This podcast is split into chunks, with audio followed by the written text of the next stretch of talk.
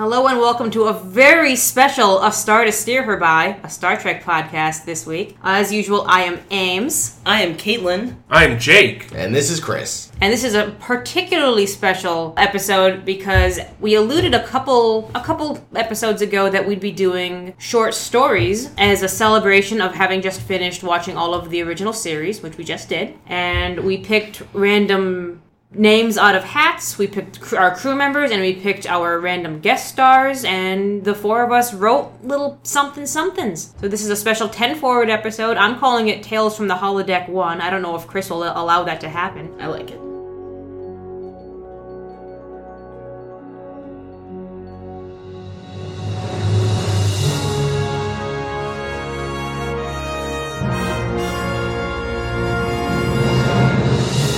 Do we want to just dive in, or do we want to talk about the the idea a little bit? I think we dive in. Let's dive in. I think you should also note though that the order of reading is from worst to best story.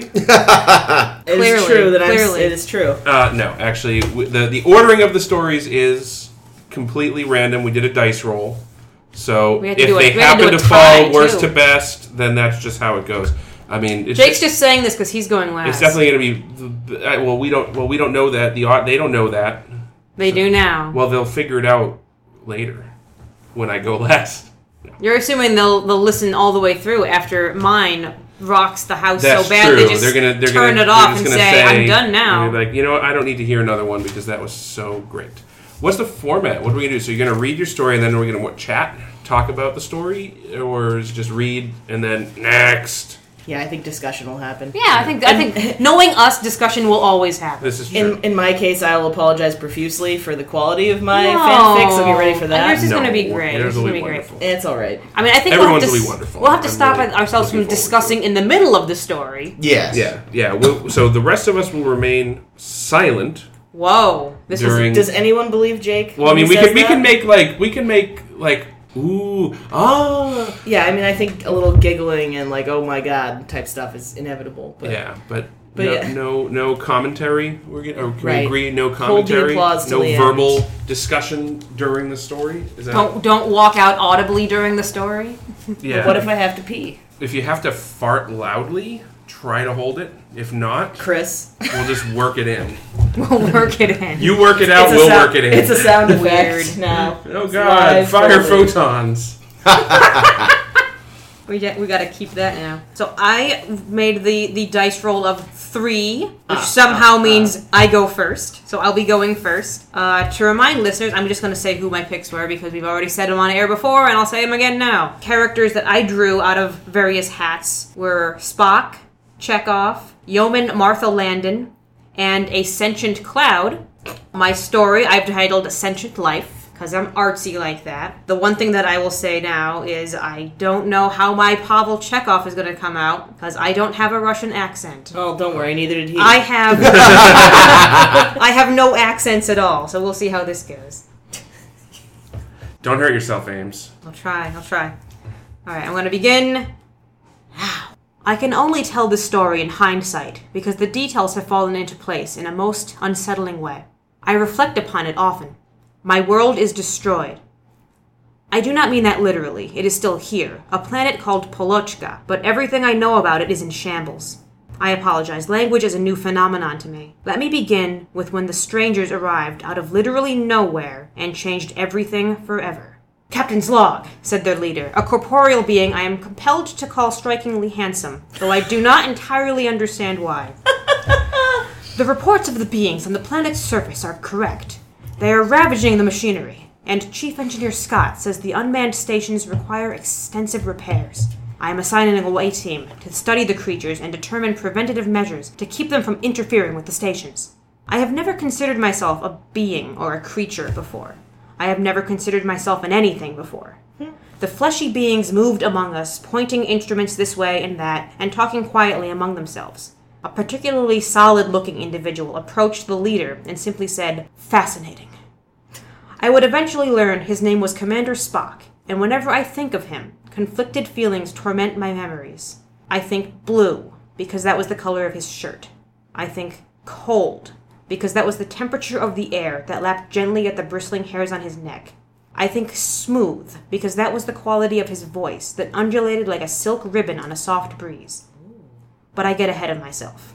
Tricorder readings are consistent with the reports, Captain, crooned Spock to the leader of the newcomers, whose name would turn out to be James Kirk. The beings are advanced life forms, though we are unable to communicate with them.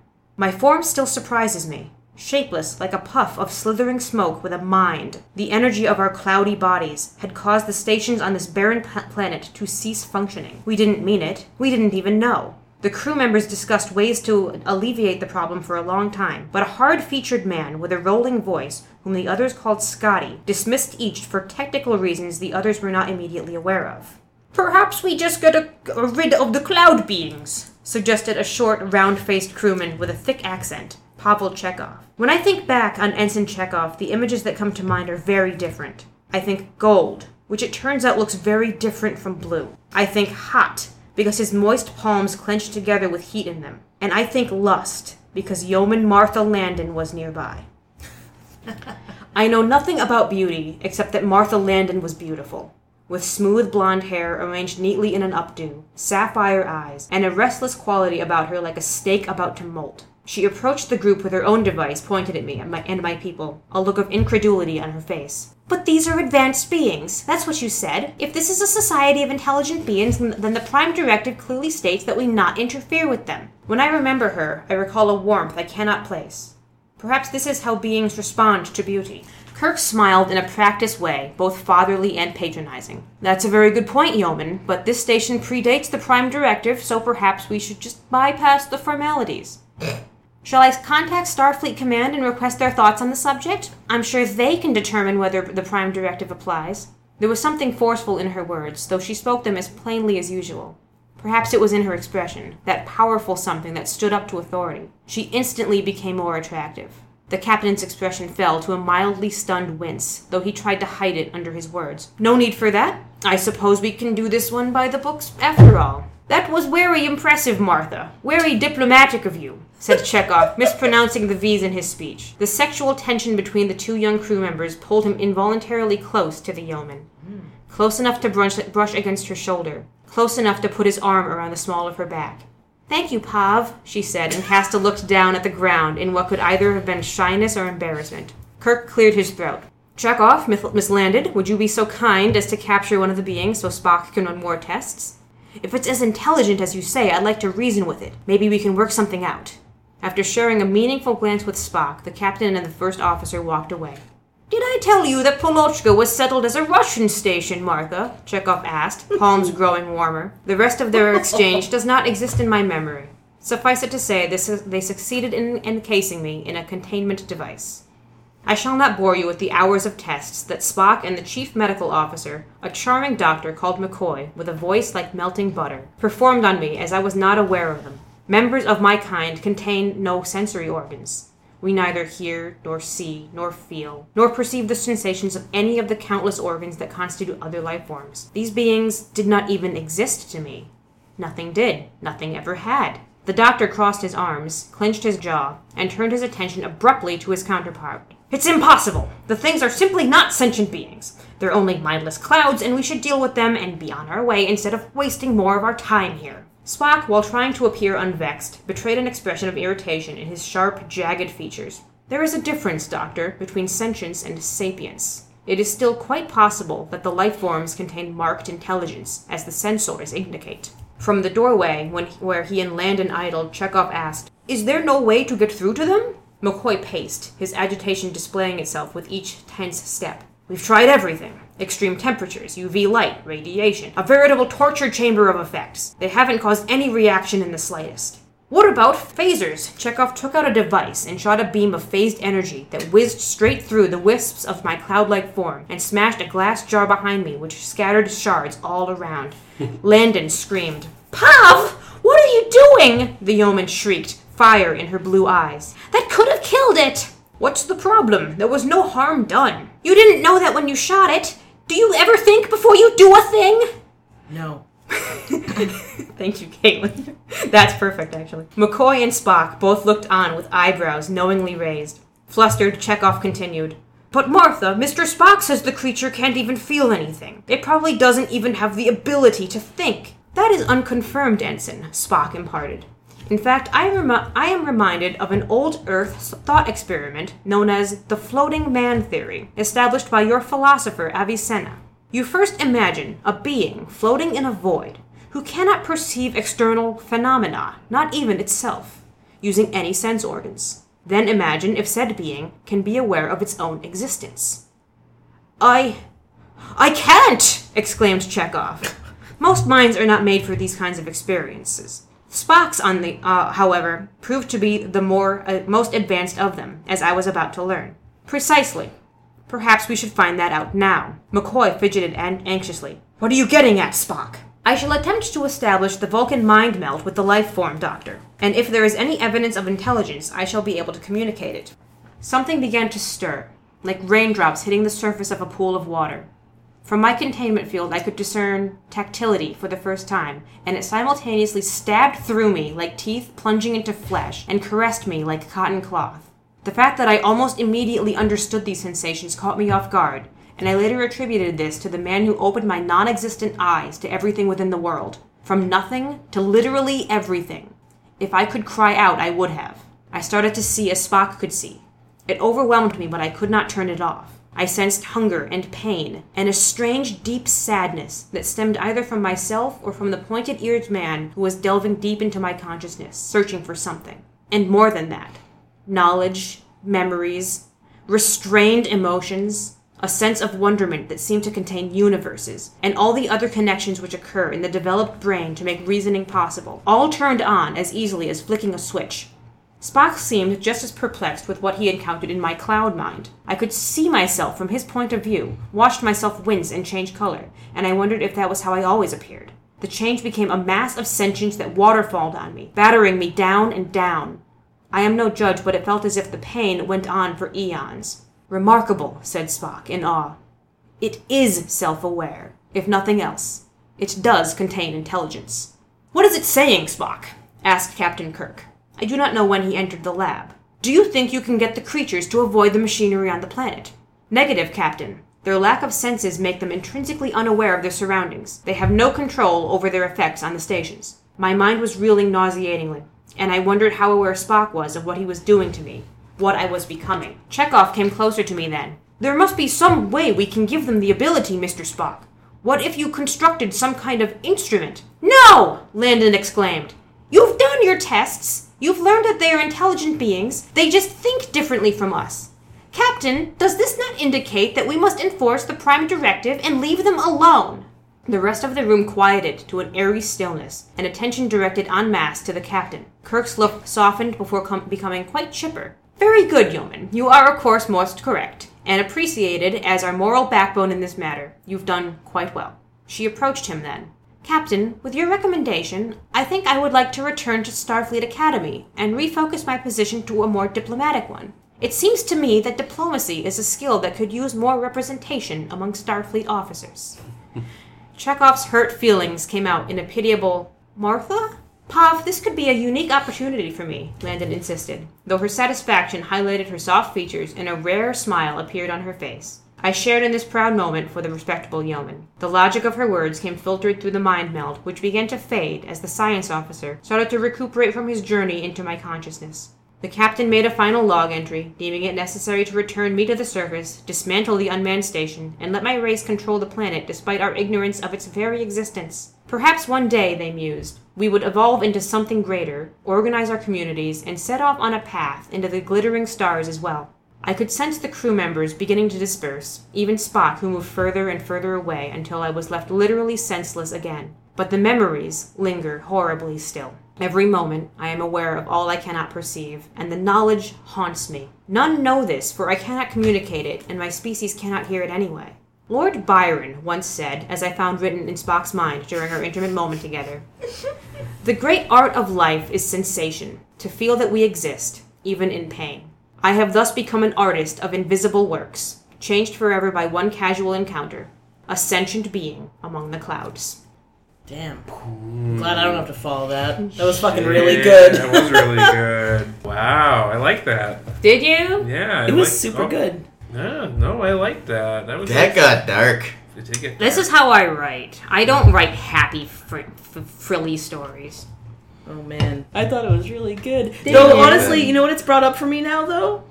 Uh how come fucking Chekhov can't pronounce V's? His name is fucking Pavel. Yup. There's a V in his name. Powell. There's two V's in his name. Chekhov. He doesn't go around being like, I'm Pavel Chekhov. Powell You Chekhov. fucking asshole. I'm just saying, I thought I'm, that. I'm really fucking angry now, and this is your fault. So thank you. You're welcome. You're You're very angry. The cloud is sad. Sad cloud. I gotta say, you and did a- dogs living together. You, you did good work off of a sentient cloud. Yeah, I'd, I'd actually had that um, the floating man thought experiment in my head for months now. I think I've probably even told it to people before, but that uh, in the story I only include like the half of it, the, hmm. the experiment of can something with no senses sense itself? Hmm. And Avicenna, the philosopher from I want to say Iraq, but I forget some general Middle Eastern area from hundreds of years ago, said the answer is yes because they have a soul, and that's how souls work. Whole soul, soul, souls. Hashtag religion, That's some great logic. which I think kind of ruins th- the thought experiment, but whatever. It got very warm in here very It quickly. is very warm. It was cool earlier. Very earlier. warm. Wait till I read my fic. Oh, That's oh, yeah, really yeah, gonna yeah, get yeah, yeah. Ah, cool. Yeah, no, I like that one. I like Thank that you. too. It was Very, really, very really good. appreciated. Yeah, I don't. I don't go for s- cute, silly stories. It makes me feel like embarrassed by by what I've oh, written. Oh no, I think yours is gonna be, Too gonna be another kind of. I also amazing like that you Caitlin. found an excuse for Landon to not be around ever again. I actually wondered. I was trying to even look up like how how does Starfleet Academy work. I didn't find an easy answer, so I gave up and said, you know what? She wants she wants to go back and study to be a lawyer so that she can come back to say to Kirk and say, you fucked everything up. You're under arrest. Yeah. Mm. I mean, certainly in in the original series, because I don't think they have yeoman in later series, Yeah, but Really? there did seem to be the ability to like. Because I don't know if yeoman is an enlisted thing or not. I assume it must be. yeah, it's Is it? probably. Are they like? Are they like apprentice nuns? They're like apprentice Starfleet officers. Yeah, Yeah. but I mean, like when we do see Rand later in cameos in the movies, she's a full officer, so there must be the ability to, to progress? yeah, to maybe go to the academy or whatever. Then again, this is also a series that doesn't quite know how medical school works, because Chapel is mentioned as having become an MD by the time of the motion picture. Yeah, you get promoted from being nurse to MD. Yeah, in the future. yes. I mean, being a doctor seems to be a lot easier in the future. To be fair, That's true. They you just have- wave a wand at somebody and you're done. You're like, oh, well, I know what's wrong with you, and you take this pill. Yeah, That until seems you like have to anyone until you could have to that. reattach somebody's brain. Yeah. Well, that was, you know. How often does that occur? Actually, probably strikingly os- uh, often.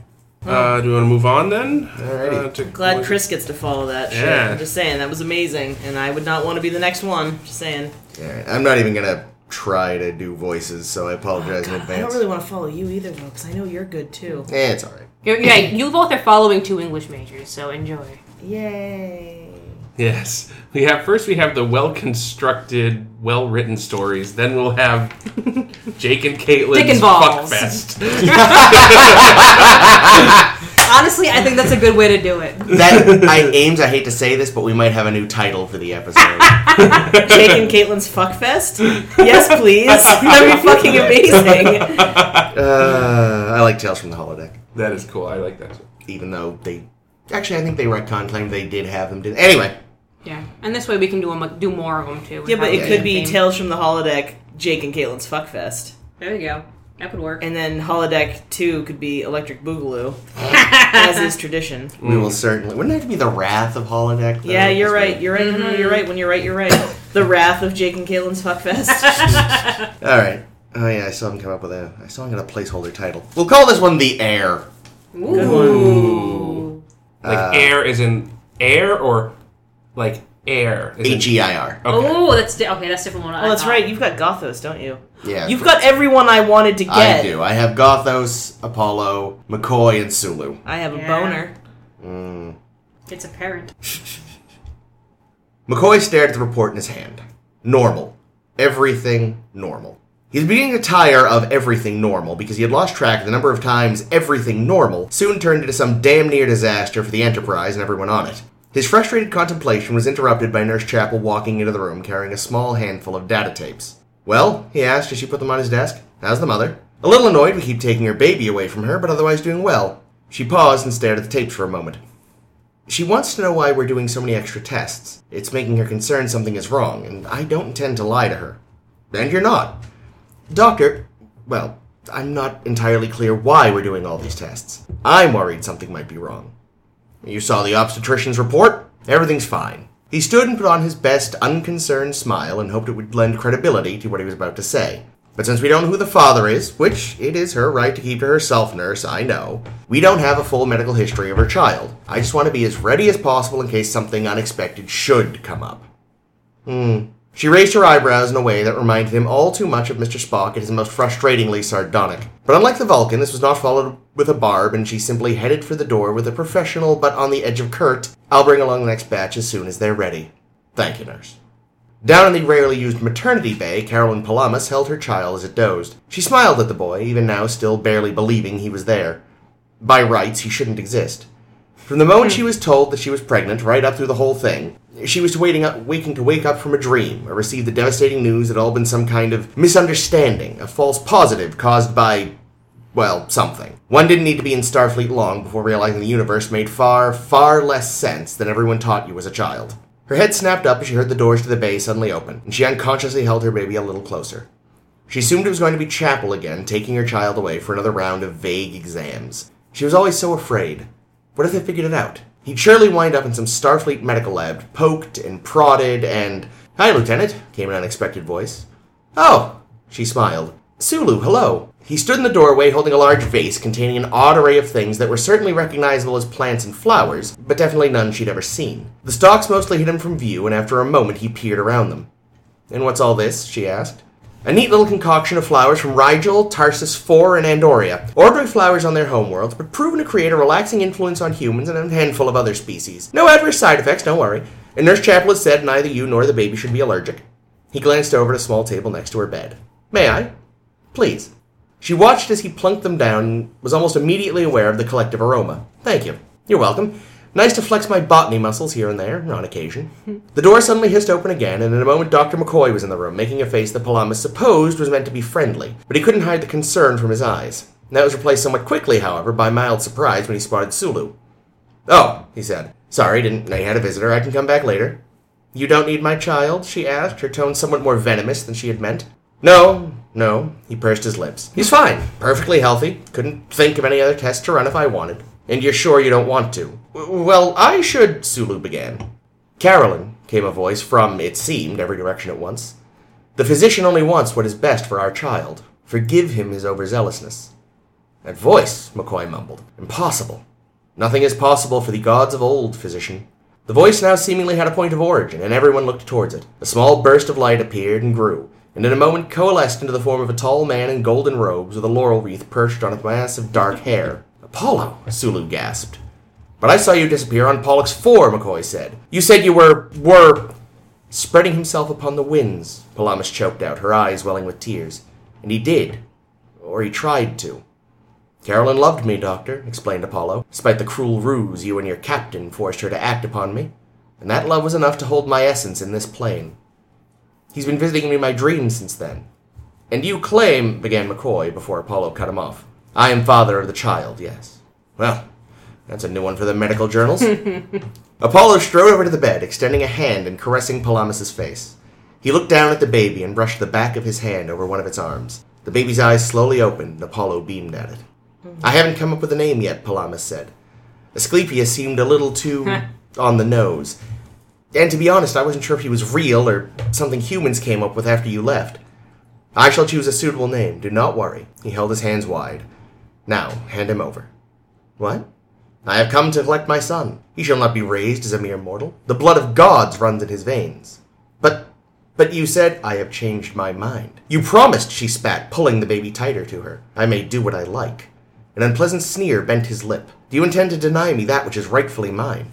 Rightfully hell, McCoy snapped, making his way to the opposite side of the bed. These two are my patients, and they're not going anywhere without. How will you stop me? The ship suddenly lurched, sending McCoy and Sulu sprawling. Apollo gestured, and a glowing field of green held Palamas and the child firmly in place. Red alert sirens began to blare as the familiar, easily forgotten background hum of the ship's engines went dead. Apollo approached Palamas, who was still surrounded by the green field. With a wave of his hand, the field pulled away from the baby, and he reached out a hand for it. Palamas visibly struggled to move, to get a tighter grip on her child as the god continued to reach out. And then, remarkably, another pair of hands emerged. They were the same green as the shield around Palamas and attached to nothing. Simple hands with wrists that became wisps before vanishing. They grabbed Apollo's hands and shoved him back with remarkable force, sending the god sprawling at the same time that Sulu and McCoy were getting themselves righted. Do not dare, a voice echoed, somehow far away and right in everyone's ears at once. Do you hear that, Doctor? Sulu whispered. It's the same voice. I knew this was going too well, McCoy grumbled. No, Apollo spat from his place on the floor, his voice sounding a little odd somehow. Was it higher? A strange haze had begun to surround him as well. No, don't you dare interfere. How, ca- how can you interfere? You said it yourself, the voice went on, sounding a little less distant. Nothing is impossible for the gods of old. This isn't fair, shouted the hazy Apollo, clambering to his feet. He was little more than a humanoid outline now, the glow was so strong. Still, it was possible Tully had begun to stamp his foot. I listened in to every single one of your talks. You couldn't get back to this world fu- fully. You could only get to the space between the winds and here. McCoy had made his way over to Palamas. The shield had faded from her, and she clutch- was clutching her baby. It was beginning to let out little sobs. You two okay? McCoy asked. Yes, yes, Palamas managed to say, staring between her baby and the glow in the room. But, Doctor, what's happening? What do we do? Sulu asked, also having made his way to the bed. I don't know, McCoy shook his head. I don't know in either case. I don't think this is something ordinary security could. I'll have that child, the glow shouted, its voice no longer remotely that of Apollo. Oh, no, it can't be. McCoy hissed, his eyes wide. The glow faded. Standing in the middle of the room in the same ridiculous clothes McCoy remembered was Trelane. Hmm, him again, Sulu snapped. Doctor, navigator, please, the voice echoed. Protect my child. Some mighty god, Trelane shouted at the ceiling, has to enlist inferior beings to fight his fights for him. The superpowered child's eyes snapped over to the bed and seized on Sulu. All right then. He snapped his fingers and a rapier was in his hand. He snapped again and the flowers in the vase suddenly became a matching weapon. I remember looking into your mind when you were in my captivity, Mr. Sulu. You fancy yourself a swordsman? Then have at you! Trelane lunged and Sulu barely had time to grab the plants turned weapons and deflect the blade away. He returned with a slash of his own, but his opponent jumped back. The navigator then went on the offensive, pushing Trelane away from the bed, its occupants, and McCoy with a series of violent attacks that he knew had no chance of landing, but that were at least moving the fight towards the door to the hallway. Trelane attempted a few blocks, but had to keep moving back even during his rare, successful deflection. I say, Mr. Sulu, you don't just fancy yourself a swordsman, Trelane said with a grin, hopping back from another slash so that the door to the hall had to open. I must say, I'm impressed. What do you want with the baby, Trelane? Sulu demanded, blocking a rare shot from the stealth-styled general. Why, that baby is surely going to be special, Trelane said with a chuckle as the fight continued into the hall. A repair crew that had been rushing down the corridor had to leap out of their way. Apollo's people aren't too different from mine. We can tap into great power sources naturally. With him by my side, well, I could have all kinds of fun. Even my parents wouldn't be able to stop me eventually.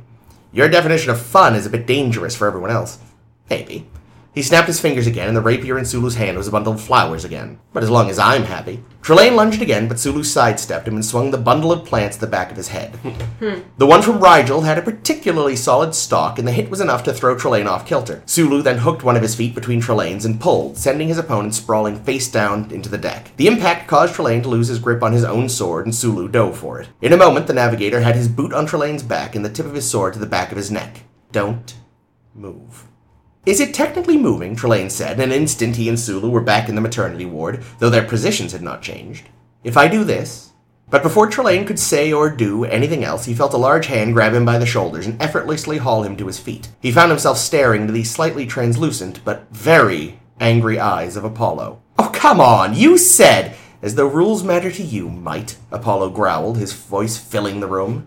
Now go. I have already summoned your parents. I shall give you a head start. Hmm. A gift to you on the day of my son's birth. But should you ever attempt such a thing again? There was a terrible sound like lightning and a flash. When everything cleared, Trelane was gone. Apollo stood there for a moment, grimacing, and he faltered. McCoy swept in and held him up, which looked entirely strange, since Apollo kept fluctuating between looking very solid and almost entirely transparent. Carolyn, he gasped. Apollo. My. My. He reached towards the bed, and McCoy helped him over. He gently touched the baby's cheek with a fingertip. He's perfect. Yes, Palamas managed to say, tears streaming down her face. I'm sorry. This act, forcing myself into this plane again. I will truly be one with the winds now. Even our love cannot. It was for our son. Yes. He smiled. He was beginning to fade again, and this time there was no increased solidity afterwards. Care for him. Make sure he knows who. Of course. She took one of his fading hands in her own and held it to her face. Of course. And then, with a final smile, Apollo vanished. God damn it! I have to follow that. What is going on? Not enough McCoy. that was really good. That was really I loved good. that. I love that you went with the idea that the that Apollo impregnated her in that storm. Yeah. Oh no, it was after that. What? It was in Oh. her dreams. Oh. I like the. st- I apologize The for not storm was clear. perfect though. You Yeah, apologize. But the storm was way too rapey. I wanted it to be Mm, consensual. That's a good point. Oh, That is a good okay. I, like. I it do was like the that. Uh, storm. that Trelane and Apollo apparently know each other and don't like each other. And Apollo knows his parents' number. Like he's got Yeah. that on speed dial. Trelane's always coming around and fucking about. Yeah, yeah, I kind of figure all the sort of higher beings kind of know each other. There's like a higher beings Facebook. You're gonna send them a message. Uh, I don't want to hang out with the Metron today. Could you Uh, imagine that, that um, they always that like Trelane raving. is like the Eddie Haskell of the Supreme Beings Club. yeah, yeah. Who's Eddie Haskell? He's from uh, what was it? Leave It to Beaver. Yeah. Um, I- He was a little shit, but he was always like super nice whenever Yeah, the when the parents, parents were around. around. so As they little like- shits tend to be. Yeah, Yeah. Mr. and Mrs. Eh. And I know you said you weren't going to do voices, but your Trelane was very Trelane. Oh, thank you. I liked it a Yeah, lot. it was more of a cadence, I'd say, than, Yes, a voice. But it definitely, it got the point across. And I loved the little bratty things that you had him doing, like the stamping and the this and that. I was like, oh my god, it's so good. That's that's good. Yeah, good characterization. I Thank loved you. it. Oh. Man. So, Caitlin, you're as nervous as I am about looking like a shithead? I'm so nervous I need to go use the restroom, actually. Can we pause? Can I go have a piss and then Sure. come back and read this piss? We're gonna, we're gonna talk about you behind your back. That's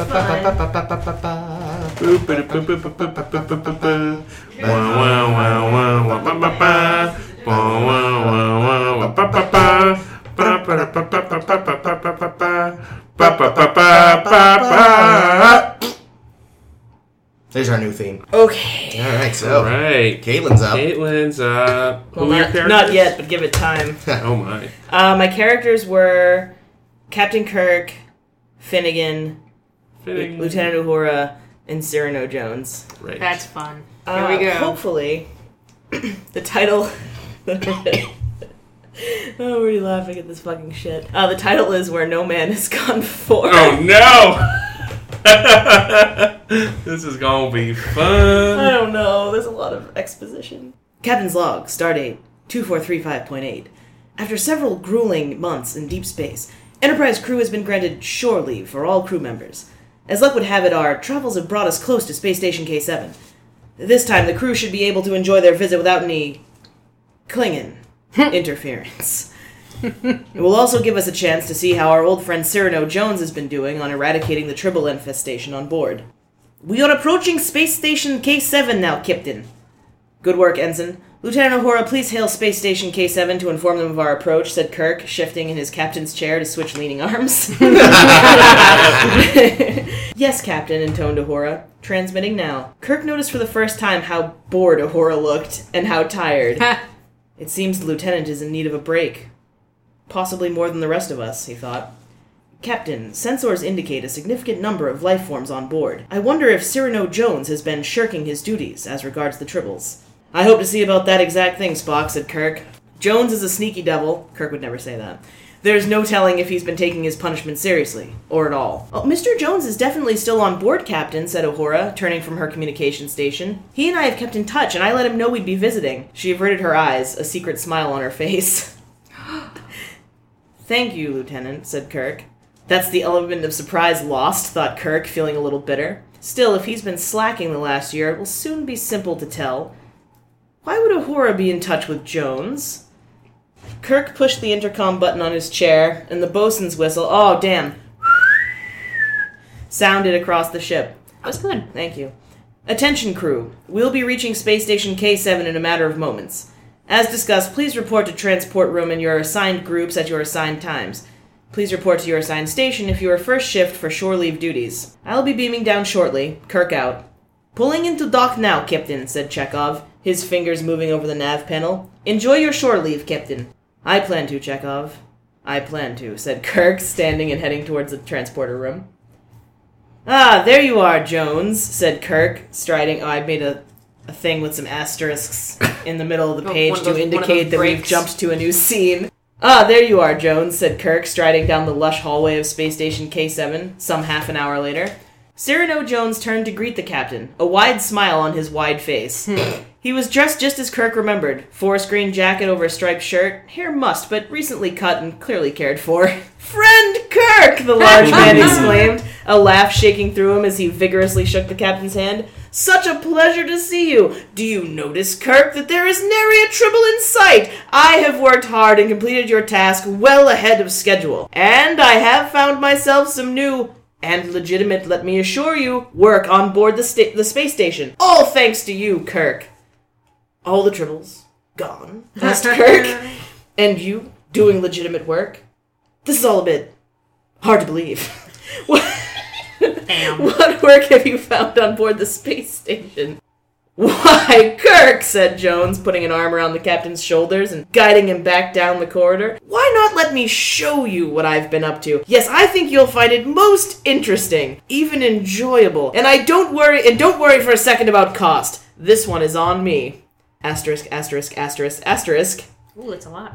So many asterisks. Kirk wasn't sure how he'd let Cyrano Jones talk him into a trial of his new business, but he was delighted to find himself seated in a plush waiting area, outside of the double doors of a larger, as yet mysterious chamber. It was as he sat with these thoughts in his mind that he heard the outer door of the waiting room open, and turned just in time to hear, Jimmy, my boy! It's been a long time, boyle! Kirk jumped out of his chair and crossed to the new arrival, his twin in a command gold and black uniform. The handsome man before him, with his brown curls and mischievous leprechaun's smile, was a few years older than when last they'd met. Do I detect some gray? thought Kirk smugly, hmm. but there was no mistaking him. Finnegan, laughed Kirk, embracing his friend, rather than shake his offered hand. It's been too long, old friend. What good fortune to find us both on Space Station K7. Also something Kirk would never say. Aye, it has, Jimmy boy, it has at that, laughed Finnegan. And I'm not surprised to find you here in this den of ill repute, you scallywag. den of... What on earth are you talking about, Finnegan? asked Kirk, coming around, confounded. What what could possibly be wrong with this place? Oh, don't play the innocent with me, Jimmy boy, Finnegan said sternly. I've known you too long to believe any of your false naivete. How would an Irishman even say naivete? Kirk was about to protest again. Righty tighty die. Kirk was about to protest again when Cyrano Jones entered the room through the double doors, quickly closing them behind him. Ah, Captain Finnegan, welcome back. I see you've met our good Captain Kirk. Right this way, gentlemen. Your mistress awaits. yeah. The two men. Is that in there? yep, yep, right here. The two men did as they were told and followed Jones through the double doors. Inside was a large round chamber with many doors leading to other, as yet hidden rooms. Once inside, the gregarious giant instructed them to disrobe down to their underclothes, storing their uniforms, phasers, and boots in individual cubbies. Don't worry, gentlemen, you'll find there's no need for weapons or clothing here. Curiouser and curiouser, thought Kirk. I wonder how far down the rabbit hole we'll go today. Oh no. Which is only better in retrospect. Cyrano Jones led the two men to one of the far doors, knocking sharply twice before opening the door and ushering the two men inside. Enjoy yourselves, gentlemen, said Jones before shutting the door behind them, plunging the two men into complete darkness. Time for a little payback, Kirk, thought Jones. I think you could use some of the humble pie you force fed me, friend. asterisk, asterisk, asterisk, asterisk. It's locked from the outside, said Kirk after trying the door's panel.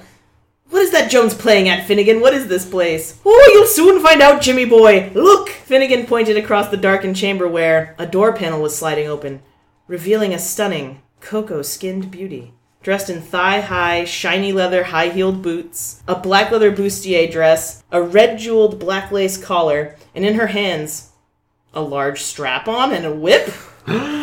The woman's face was still in shadow, but the two men saw her teeth as she smiled. Have you come to serve your mistress, boys? Yes, mistress, Finnegan replied immediately, kneeling on the floor. When Kirk did not answer, the black clad figure's smile disappeared, and she snapped her whip, whip expertly, giving his shoulder the briefest sting of sharp pain. Answer when you're spoken to, slave, she hissed, stepping towards the two men. Such disobedience, if repeated, will lead to a second whipping, perhaps a boot licking. Do I make myself clear? Kirk was beginning to get the idea, and he felt himself grow aroused in spite of himself. Oh! yes, Yes, mistress, he answered, his voice growing husky with desire. He had often dreamed of being dominated in bed by a woman, especially one as shapely and commanding as this one, but had never had a chance. Oh, Jones, you rogue, he thought. Of course this would be your new business. That's better, the dominatrix purred before pushing him to his knees with a hand placed firmly in his hair. Because you are such a quick learner, I will accept your apology by way of kissing my boots. Now. But now that she was closer, Kirk felt his eyes widen in shock. Could it be Uhura? Is this why you and Jones were in? Before he could finish his sentence, his mistress, definitely, though unbelievably, his usually meek communications officer, slapped him hard across the face. Speak when spoken to, she growled, and kiss my feet before I decide to punish you further. I love it, Caitlin. Keep going. Oh my We're God. almost there. Oh God! oh God! Kirk. Sorry, I braced myself. Sorry. Kirk, his erection strengthening. And Stop! I like I I tried growing. I tried thickening. There's no way to imply that an erection is getting more erect. There's no good word for it. Increasingly turgid. Hmm. Kirk, his erection increasingly turgid at the sharp. No, that doesn't make any sense. It Growing doesn't work- increasingly It doesn't. Doesn't. Okay, fine. Kirk, his erection growing increasingly turgid at the sharp pain of the slap and the commanding tone of Uhura's voice, hurried to cover his mistress's boots with fervent kisses. As he did so, he heard her chuckle and could feel her shifting her weight from foot to foot as she adjusted the strap-on belt around her waist. That is better, she whispered. Suddenly, she attached collars with leads to the necks of both Kirk and Finnegan. Where had she been hiding those? Kirk wondered, mystified, and led them, forcing them to crawl on all fours to a long, waist-high bench. The legs of the bench were fitted with handcuffs, and after directing the two men to lay across the bench so that their legs and arms hung over on either side, Mistress cuffed their ankles with the grace of an expert. Kirk was nearly giddy with excitement. He couldn't wait to find out what was coming next. It was then that Mistress walked around to face the two now immobile men to cuff their wrists. Before doing so, she told them to remove their underclothing.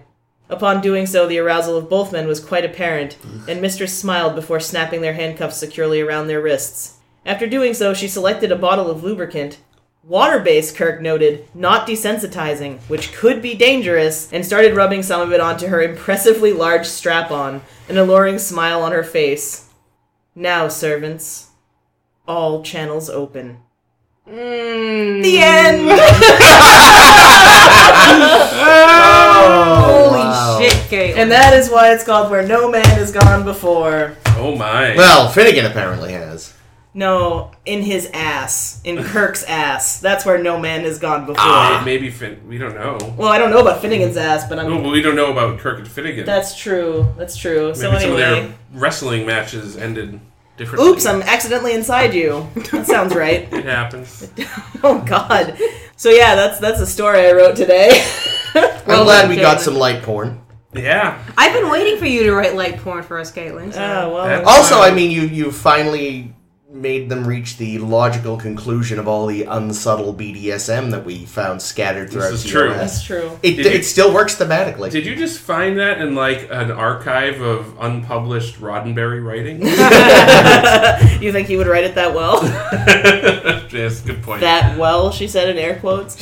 So like what happened was with my draw was like I really wanted there to be like a sex element, but I also didn't want it to be like weird and fucky for Uhura because I just feel like she's kind of she's gone through enough as Uhura. So I thought, uh, were you actually the one who suggested it, or did I come to the conclusion? I do not remember, to be honest. I was discussing at any rate with with Chris like I don't know how to do it, and then one of us was like maybe she could be a dom, and I, a dominatrix, and I was like yeah, she could do the fucking for once. So that's how that's why that happened, and um.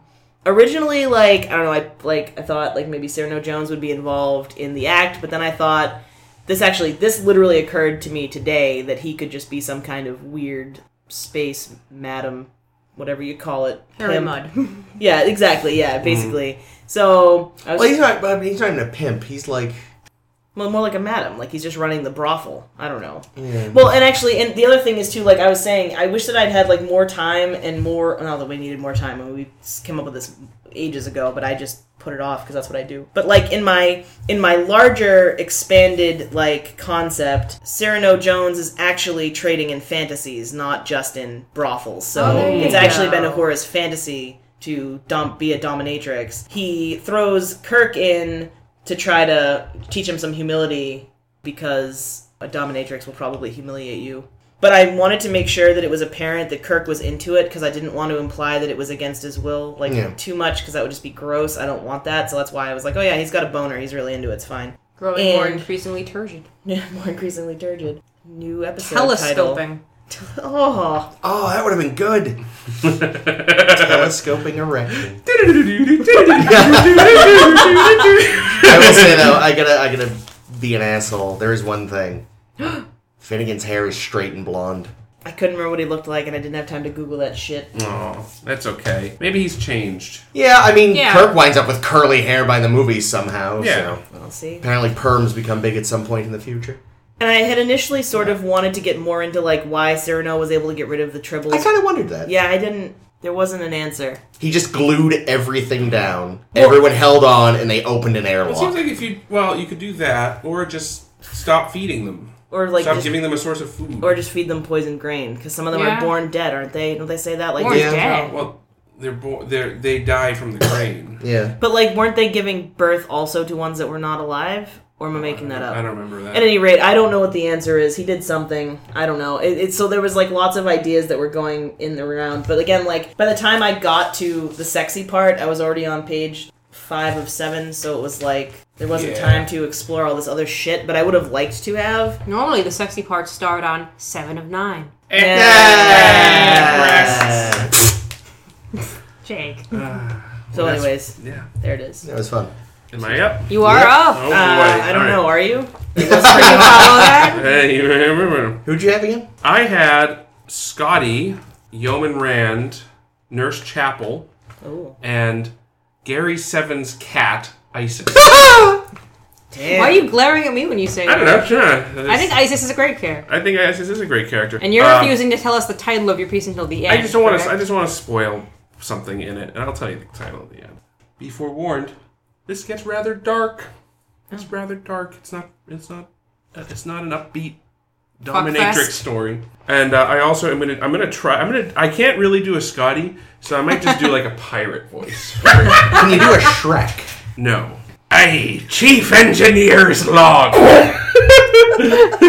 I don't know if this works, Jake. Using a time warp, the Enterprise has traveled back in time to the 20th century. The captain ordered us here for, as he said it, historical research. The bloody thing nearly destroyed the dilithium chamber. We're orbiting Earth, using the shields to stay obscured from their primitive radar. Captain Montgomery Scott paused. Aye. If the return trip causes us to blow another power re- relay out. Uh, he felt a hand on his shoulder. Janice. Monty. You're supposed to keep these things professional. She was gorgeous. Scott had never really considered her appearance before, but once she let her hair down, she was quite fetching to his eyes. That's what the captain wants. Scott pressed the button to stop recording.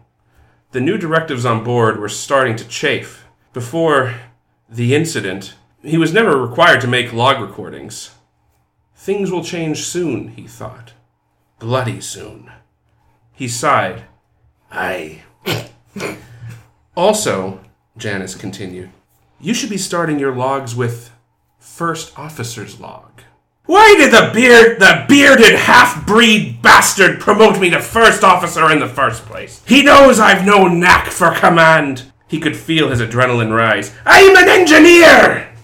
Truthfully, he did know why. Ever since the incident, the others who had been to the other ship had been vanishing. First the captain, then the old sawbones, and finally the comms officer. All three vanished out of thin air. Scott was sure it was Spock's doing. He can't be rid of me yet if he wants the ship to run. He's trying to keep me under his thumb. Like that old saying, keep your friends close and your enemies closer. Janice sauntered over to the wet bar and pulled out two glasses. As she poured them each a glass of single malt, she mused, Where I'm from, we say it differently. Keep your friends close and your enemies dead. She smiled wryly, handing Scott a glass. And he is your enemy, Monty. Scott whiffed at the glass, taking in a breath of smoke and peat. Before he could touch his lip to the rim, a voice boomed from the comm unit by the door. Bridge to Scott! A new voice, not as pretty as the young Uhura's. Setting the glass down, he walked over to the panel and pressed the talk button. Aye. The voice continued.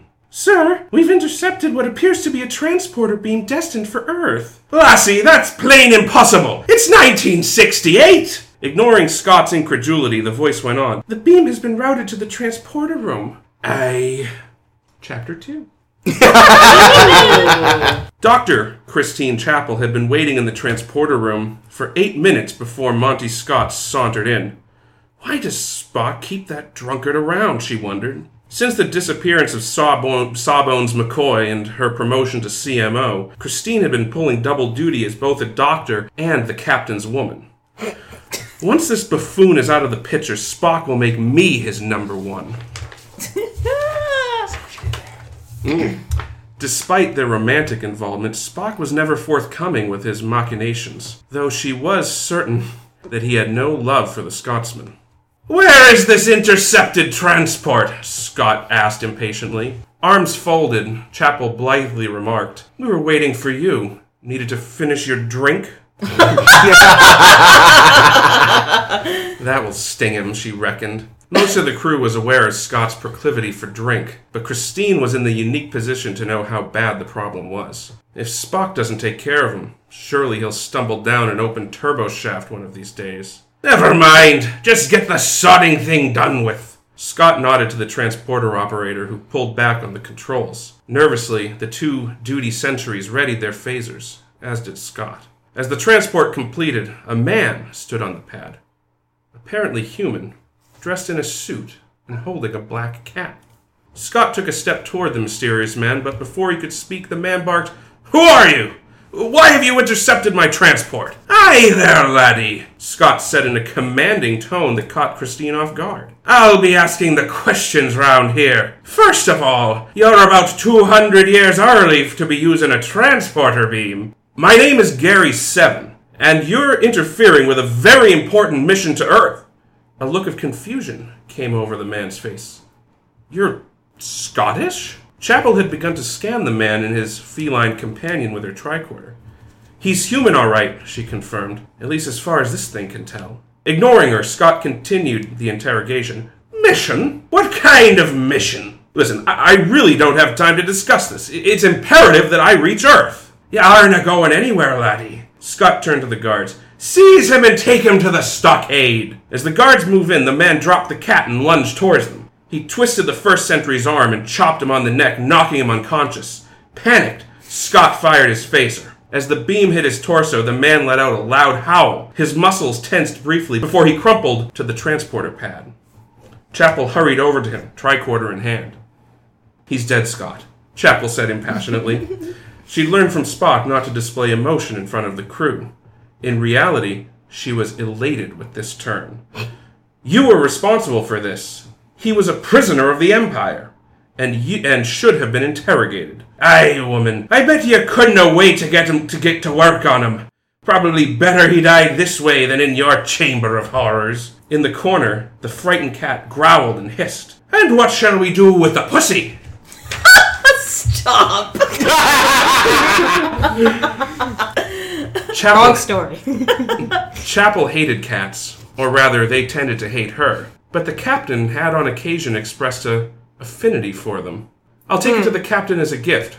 She picked up the cat, which to her surprise didn't scratch her. As Scott began to leave, the conscious sentry piped up. Uh, Commander, what about Leslie? He indicated the still unconscious sentry lying on the pad. Aye. When he wakes up, put him in the booth. A guard who can be taken down with one punch, punch ain't a serve on this ship. My ship, Christine thought. Chapter 3 Janice gently massaged Scott's shoulders as he sat on the edge of the bed, sulking into his now empty glass. Why did he move into Kirk's quarters? he asked rhetorically. They were no bigger than his. There's got to be something about that room! Janice was playing the part she'd been playing since being assigned to Scott. She'd found that a supportive demeanor helped keep his arms by his side when he was drinking. though sometimes there was nothing she could do. In her mind, this was on all, all a means to an end. She could put up with a drunk Scotsman. She could not put up with being merely a first officer's woman. Those should be your quarters, Monty, she said, adopting the familiar tone she'd mastered. I checked the record tapes for when the Sawbones and Uhura vanished. There was a power surge coming from those quarters. Janice had heard this conspiracy theory a dozen times before. she had to admit there was something odd about the way the others disappeared. But she was skeptical that Spock had access to some form of vanishing ray hidden in his quarters. Scott stood and began pacing. An ominous sign, Janice feared. And that witch, Chapel. You should have seen her in the transporter room. It's her that's been trying to get rid of me. You should act before she gets any ideas. Janice was always quick to reinforce negativity towards Christine. Once they had been friends. There's something not right about an Earth woman spending so much time with a green blooded monster. Besides, she reckoned, Chapel had neither the brains to be a doctor nor the looks to be a captain's woman. Shit. Ooh. The door t- chime rang. Janice could see that Scott was visibly drunk. This was no time for visitors. Be gone with ye! Scott barked. A moment later, the door slid open to reveal the Vulcan captain accompanied by his personal guard. Scott straightened up instinctively, but almost lost his balance in the process. I trust I'm not disturbing you, Mr. Scott, Spock said, knowing he had. the captain spent most of his time sequestered in his quarters in meditation, and Janice hadn't seen him in for weeks. His beard was different, longer perhaps. I reviewed Dr. Chapel's report on the incident in the transporter room. Ensign Crummell verified her report. Both indicated you shot and killed an unarmed prisoner before interrogation. Aye, Captain, Scott slurred. He was violent and took down Leslie. Besides, he was trying to get to Earth. He could have changed our future. Mr. Scott, I need not remind you that there are to be no executions of prisoners without my direct orders. As well, did it not occur to you that it is we who are out of place in this time period, and that by interfering you may have affected our timeline? Your agonizer, please. Spock extended his hand. Captain, it wasn't an execution! Your agonizer. Scott pulled the agonizer unit from his belt. Janice felt a twinge of fear. The mere sight of an agonizer was enough to cause anxiety for anyone who'd experienced its effect. Nevertheless, a part of her couldn't help but relish the thought of Scott, for once, being the one to scream and writhe on the floor of this room. Spock took the agonizer and pressed it briskly into Scott's pectoral. As it actuated, the engineer let out a scream no doubt heard three decks away. The captain held the device in place for what seemed to Janice to be minutes, finally releasing it. Scott sunk to the floor unconscious. Miss Rand, the captain said, nodding as he turned face and left. Janice sighed. The small amount of satisfaction she got from watching Scott's punishment was replaced with fear for the state he'd be in when he awoke. Between the hangover from the scotch and the hangover from the captain. Perhaps if she had coffee ready, it would soothe his temper, she figured. She picked up her phaser and set it to minimal heat. It'll all be worth it, she thought. Chapter 4 Gone, all gone. Nothing I can do for him now. Must leave.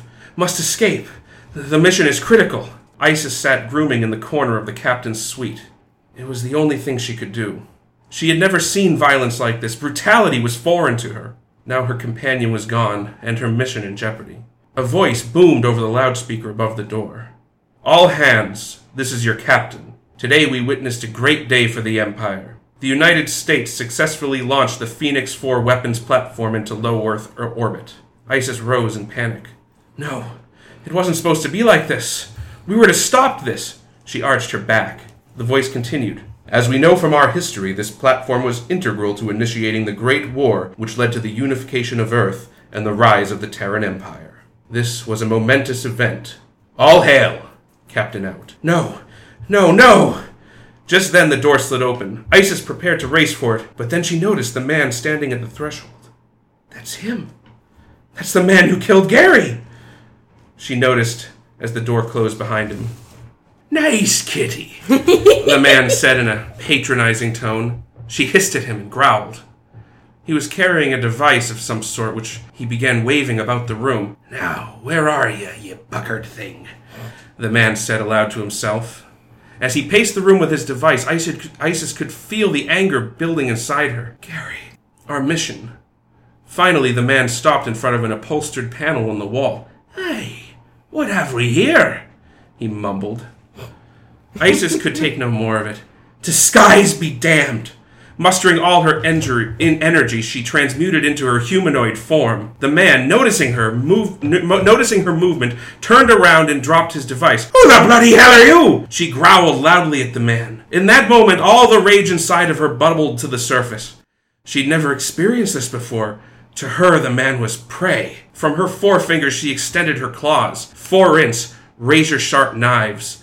She'd never used them in this form before. Now, lassie, just relax. I, I'm just here to fix the. She lunged at the man, screaming. The first swipe tore at his throat. Blood spattering up against the walls. The man crumpled and grasped at his neck. Isis let out a fearsome scream, striking her claws deep into the man's chest and pulling downward. The man, now lying on the floor in an expanding pool of blood and gore, gurgled helplessly. Isis raised her arms for another swipe, but demurred. It was done. All of it. Damn. The Revenge of Isis. Assignment Terra. Ah, Assignment, a way better episode than Assignment Earth. That's true. it was. Assignment. Isis murders a man. I loved it. That I was will say your accent actually slowly went from pirate to something a little more akin to sort of Scottish. I was gonna say, yeah, I got there. reminded me a lot of Billy Connolly and um, Boondock Saints.